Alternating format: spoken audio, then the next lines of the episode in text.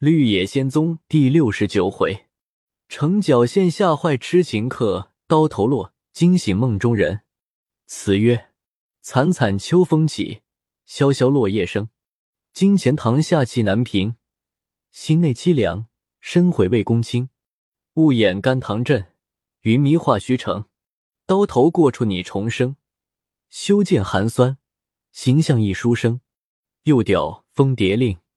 话说如玉听得说放了二子，杀了斩其才，才放开了怀抱。又听得说着他领兵，不由得微笑了一笑。公主道：“主上若找你领兵，不知邯郸人马比当年淮阴人马强弱何如？”如玉道：“你问及此，我又想起当年的冷老先生来了。我现在着他第二联简帖，内中必是为这一件事。”只用我到那里拆开一看，任凭他天兵神将，定杀他个片甲不回。公主道：“主上待你我甚是刻薄，不及我父王十分之一。他如今又有用你的时候，此番得胜回来，也教他知道你的厉害，不是白受他的绝路。”正说着，家丁报道：“王爷的灵旨到了。”如玉急忙出去接旨，原来是蜂蜜札。如玉拜寿毕，拆开一看，不过是找他速客起身，领兵平邯郸的话语，加招些安慰劝赏的言语。如玉到里面，将书字着公主看了，吩咐家丁们收拾行李，即刻入朝。公主道：“你这一去，要处处小心。两军阵前，不是儿戏的。只愿你早早奏捷回来，免我悬记。”如玉道。公主只管放心，不是我温某夸口说，管保马到成功。公主令左右安放酒席，与如玉送行。夫妻叙说了许多话，如玉才告辞起身。公主直送到大门内方回。如玉带领家丁连夜奔驰，至四鼓时分，到华胥城下。管门官早在此等候。入城到了朝中。不想国王还与众文武在勤政殿秉烛等候，见如玉到来，亲自下殿迎接。如玉先叩谢，赦免逆党之罪。国王连忙扶起道：“父子之间尚有意外事体，何况亲戚？”拉着如玉的手儿，命如玉坐在一旁，细说：“不登高被恩叛乱，构通敌国，今早已差白虎等领三万人马。”保守金钱镇城池，少不得还要劳顿驸马一行。得胜回来，寡人断不惜毛土之风，以报大功。如玉道：“此皆臣子直愤应为之事，敢言劳顿。臣此去，大要胜有六七，定将不登高生擒活拿。倒要问他，国家高绝后路，子孙世袭，还有什么亏负他处？他敢构通外寇，背叛主上。”国王大喜道：“卿若将不登高生擒活拿，来见寡人，使寡人之志愿也。”吩咐进士与驸马排宴。如玉道：“强寇在境，非人臣饮啖之时。臣此刻就起身，未知主上发多少人马？”国王道：“白虎、赤心已带去三万，寡人又挑选了四万人马，在东门外等候。”如玉道。人马四万，左二右足，立即站起，到大营里去。国王那里肯依，定要如玉吃了便宴，同文武送出城门，方才回朝。如玉到营内，已是天明时候，也无暇看验人马，只将众将按花名册点了一遍，即令放炮起营。人马行了三十余里，探子报道。昨日赤白二将军领兵到金钱镇，贼将铁里模糊汹涌异常，被他鞭打了数员战将。赤白二将军迎敌不住，幸亏城内镇将发兵接应入城去了，倒伤了二三千人马。刻下攻城甚急，求元帅早些相救。如玉听了，催兵急行到金钱镇城前，铁里模糊也不交战。立刻将人马退去，让如玉进城。如玉见敌人必去，知道他有些怕意，也不宜将追杀，也不在城外安营，做内外呼应，为以角之势。见金贤镇城池颇大，遂带兵一齐入城。到镇城帅府，刚才坐下，便听得人声潮涌，火炮连天。小军报道，贼兵已将城四面围了。如玉吩咐各门天兵紧守，准备攻城。随传众将议事，众将俱入帅府参宴。如玉向赤心、白虎再三致谢日前之事，命二将坐于两旁，共商退敌之策。白虎道：“贼兵与我兵多寡相较，看来也差不多。兵书云：实为武功。今他敢于围城，是铁里模糊，自恃勇猛。元帅可设法拿住此人，余惧不足道也。”如玉道：“荣某想议良策。”说罢。退入后堂，吩咐家丁排设香案，将第二联简帖供在桌子中间，大拜了四拜，将简帖拆开一看，上写道：“邯郸国大将铁里磨火，智勇兼全，驸马一速想妙策退之，冷某时无计可施。”此主如玉看罢，大惊道：“这冷先生不成话了？这是什么时候，什么地方？”才教我想妙策退敌，都是不管人死活的话说，这还了得？又想到，或者是太监将此帖抵换了害我，再细细观看，还是于兵手笔，与前帖字画一般，心中越发着慌。又将他贴身两个内官叫来，问道：“我这两封简帖，通是交与你二人收管，为什么将我的抵换了？”两个内官一起跪倒道。此帖二三十年总在公主卧房炕柜内锁着，钥匙又是公主收管。当年破马如龙时拆了一个，这一个是得胜回时，奴婢同驸马当面交与公主收存。此番又是公主亲手交与奴婢二人，还再三叮嘱，唯恐遗失。且辖而外，又夹着公主亲笔封条，如何就有人抵换？如玉喝退二人，又想到。冷先生是个爱干净的人儿，必是我与公主行房事，得罪了他，故意而惊吓我。我若诚心拜倒他老人家，定将前言改换，意未敢定。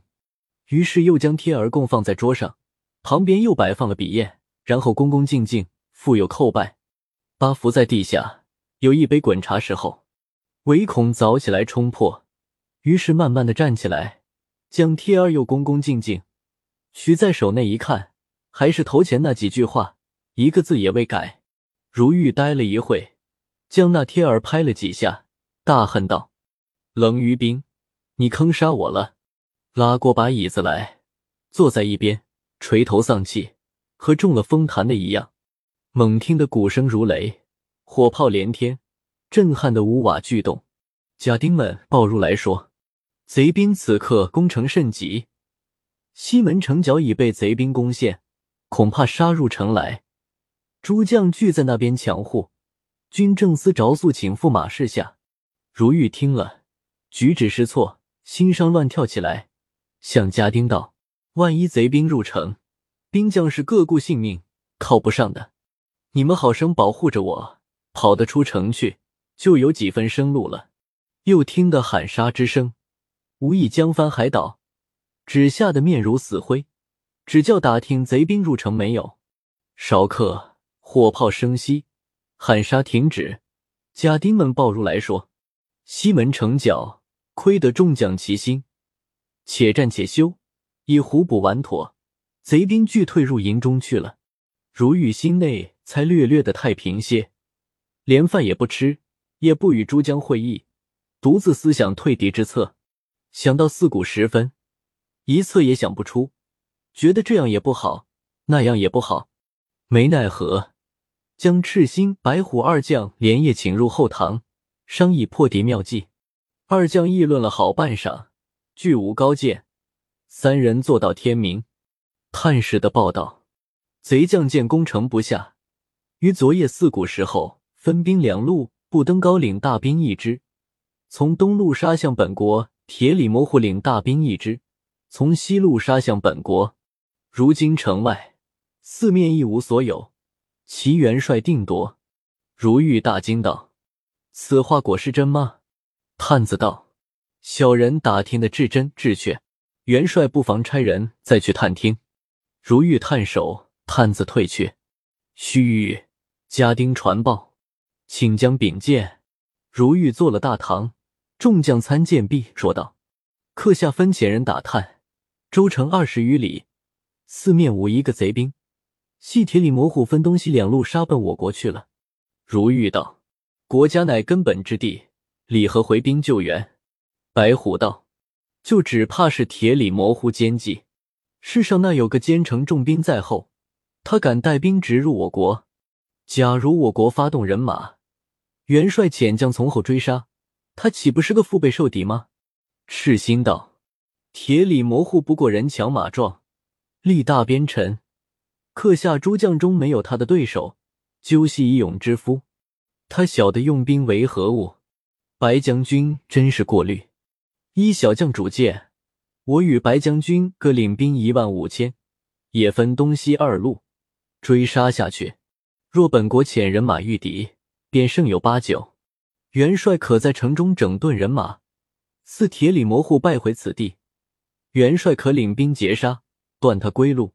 众将可在城中整顿人马，似铁里模糊败回此地，元帅可领兵截杀，断他归路。众将道：“赤将军所见极高，元帅该照此遣行。”只见诸将中一人大叫曰。不可，不可！众视之，乃左护军副总兵王哲甫也。如玉道：“总兵有何高见？”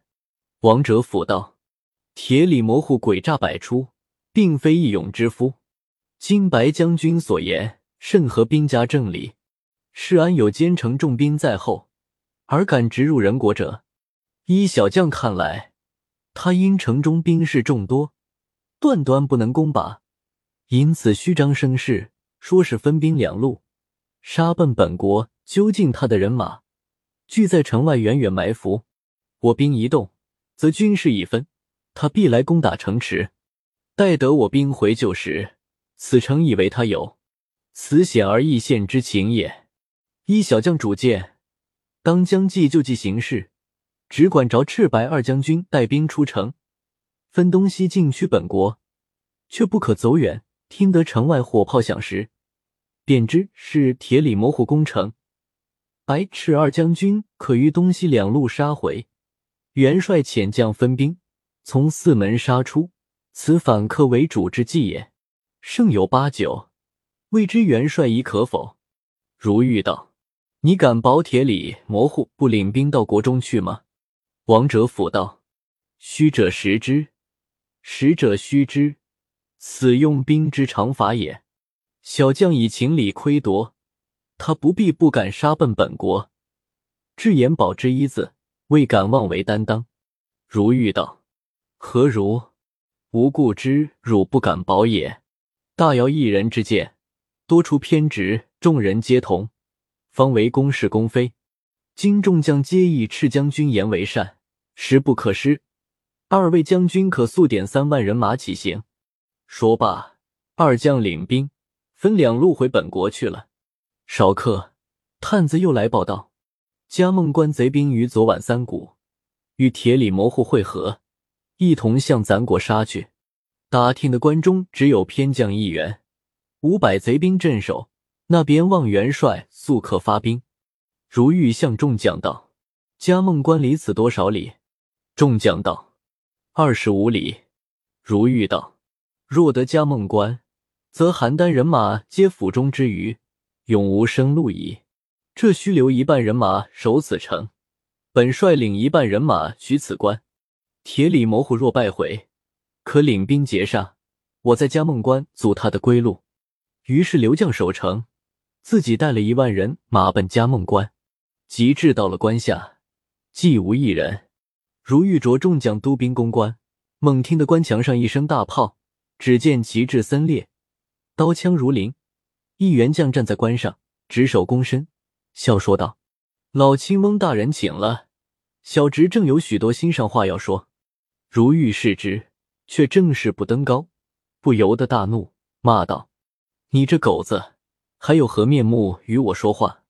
不登高道：“老伯不必破口辱我，我也是为昏君逼迫使然。今日老伯以中铁元帅调虎离山之计，金钱镇城池已不保矣。蛇妹现在尊府，我李何只一条明路。老伯快领人马从此关南路回国。若还回金钱镇，只怕性命不保。如玉越发大怒，道：“这狗子满口胡说！”吩咐众军攻关。话未完，只见关上一声梆子响，矢石如雨点一般打将下来，众军立脚不住，纷纷倒退。如玉此时情之重计，又恐失了金钱阵，急急领兵回走，不登高亦不追赶。及至走到金钱镇城下，见城上兵将如云，旗号都是邯郸国字样。如玉看了大惊失色，正欲问众将缘故。只见城后来了一将，带领人马杀来。如玉遣将对敌，又听得城头上一声大炮，四门齐开，闯出无数人马。如遇率众且战且走，欲回本国。刚走到倩女坡，看追兵渐远，败兵陆续跟来，心里说道：“虽处虎穴，将何面目去见国王，同满朝文武？”正想算间，又听得坡后面战鼓如雷。转出一支人马，从对面迎来，一将当先，和黑煞天神一般，看来甚是凶猛。但见戴一顶铁斧头，穿一身乌金甲，面方有棱，鬓短若丝，广额浓眉，隐隐然杀气横飞，豹眼鹰准，单单乎其眸叵测，鼻凹处，山根全断，唇卷起，二齿齐先。有虚无字，宛一大力金刚灵凡，既黑且麻。错比黑虎玄坛将士，左旋铜胎铁戟脚烧弓，右插穿羊透骨狼牙剑，手提一对水墨竹节鞭，身骑一匹提血乌骓马。众将视之，乃铁里模糊也。只见他大声喝道：“温驸马不降，欲走何地？”如玉听得众将说是铁里模糊。早吓得面目失色，那里还说得出话来？忽见旁边一将大叫道：“此时四面皆是贼兵，我等当舍命杀出，保护驸马回国。”众将听毕，各催战马迎敌。那铁里模糊两条鞭神出鬼没，打的众将纷纷落马。后面邯郸国的大队起来，喊一声，将如玉围在中间。那铁里模糊五鞭直入，一伸手将如玉提过安桥。众将见主将被擒，一个个降的将，跑的跑，与滚汤秋扇一般，四下里乱挺。铁里模糊将如玉拿至城中，升了大堂坐下，吩咐将温驸马绑来见我。此时温如玉肝崩肠断，心里想着：身为驸马，位至公侯。已皆忘六之年，今日丧失辱国，被贼寇擒住，就纵然侥幸回国，还有什么滋味？倒不如速死，博个身后清明，与子孙留个将来的富贵。主意定了，遂大模大样走上堂来，刀背着站在一边。那铁里模糊连忙喝退军士，亲自下来，与如玉卸去绳索，扶如玉坐在正中椅上。自己朝着如玉打了一躬，然后坐在下面椅上，笑说道：“久仰驸马威名，只恨无由相会。今日刀盟光降，小将有许多衷肠要告诉驸马，未知驸马肯听信否？”如玉道：“入国之人，死有余辜，既被擒拿，斩杀有你，我和你有何衷肠可说？”正言间，小军报道。华胥国两路人马俱回，先在城外驻扎。铁里模糊道：“吩咐众将不必交战，可紧守城池。我自有道理。”小军去了。铁里模糊又道：“驸马不必性急，容小将细禀。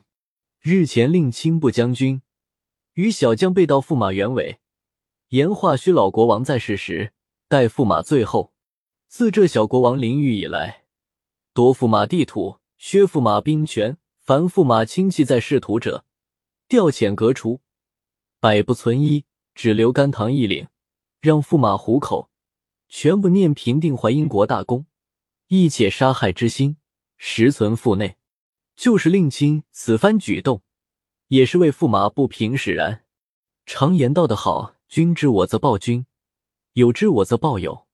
大丈夫处事要磊磊落落，恩怨分明，不可龌龊龊龊，拘持小节。驸马若肯降顺我国，化虚国将帅那一个不是驸马麾下旧人？号令一下，无不归心。那时得了化虚，事事为驸马所欲，就做化虚国王，亦无不可。若怕我主上爷二心相待，俺主上也有个公主，小子立春。他今年才一十八岁，生得才色双绝，小将为媒，与驸马携百年姻眷。安见我邯郸国之公主不及华胥国之公主也？刻下华胥军将，现在城外安营，听候驸马动静。驸马若肯同小将上城，小玉他们投降，便是驸马开国第一件功劳。小将情愿做一偏将，任驸马统领大兵征进。未知驸马意见何如？如玉听得有华胥人马在城下，知是赤白二将回来，便扬应道。继承元帅美意做成，小弟亦何难再做个驸马，想下半世的荣华。铁里模糊听了，大喜道：“这事都交在小将身上，主上无不依从。”如玉道：“我此刻就与元帅上城。”铁里模糊欢喜道：“驸马真爽快豪杰也！”左右牵过马来，两人上了城。遥见七八里以外有座营盘。铁里模糊用手指道：“此即化虚国军营也。”如玉道：“元帅可差人到华胥营中，恕我话，请赤白二将军城下相会。没有顿饭时候，早将二将请来，各带人马屯聚城下。”如玉便大声叫道：“赤白二将军，我温某有话说。”只见二将策马走出门旗外。如玉道。我温某已被擒拿，断无生理。二将军人马单弱，可速速回去。启知主上，齐请国人马与我报仇。再说与我两个儿子尽心报国。话未完，铁里模糊斥道：“庶子焉敢卖吾？”拔刀向如玉便砍。刀头落处，如玉大叫了一声，惊出一身冷汗。睁眼看时，在个小木头牌坊下。头朝东，脚朝西，就地睡着，心下惊疑道：“我怎么到这个地方？”即用手将脖项一摸，头还好端端在上面，连忙扒起，四下里一望，原来是个破碎花园，也有几间前歪后倒的亭台，也有几十棵树木，还有几块山子石，也都是七零八落的乱堆着。看了看自己的衣服，仍是当年做秀才的穿着。并不是锦袍绣甲，心中大为怪异。回头一看，背后有带红墙，像个庙宇的光景。南边一带都是些菜畦子，西南上有两个人在那里打水浇菜，不由得鬼念道：“想是我被铁里模糊斩首，魂魄流落在此地吗？”又想到，怎么被他一刀杀的衣服也更换了，胡须也杀没了？难道做驸马的不是我吗？用手在脸上加力一拧，觉得甚是疼痛。又想到，还知疼痛必不是鬼。再抬头将那木牌坊一看，上面有几个字，颜色也都剥落了，隐隐的是“大觉园”三个字，下面小字是“悟本禅师力”。如玉道：“这是个和尚的园子，无疑了。”站起来，向那两个教旗子的人高叫道：“那种旗子的过来。”我有话要问你们，听听的那两个人内中有一个说道：“你看这个失了魂的小厮，从早起跑入我们园子里来，在地下放倒头睡了半天，此刻冒冒失失的站起，又拿官腔叫唤起我们来了。他也不看看，他是个什么东西儿？”又听的那一个道：“不要理他。”如玉句句听得明明白白，心下狐疑道。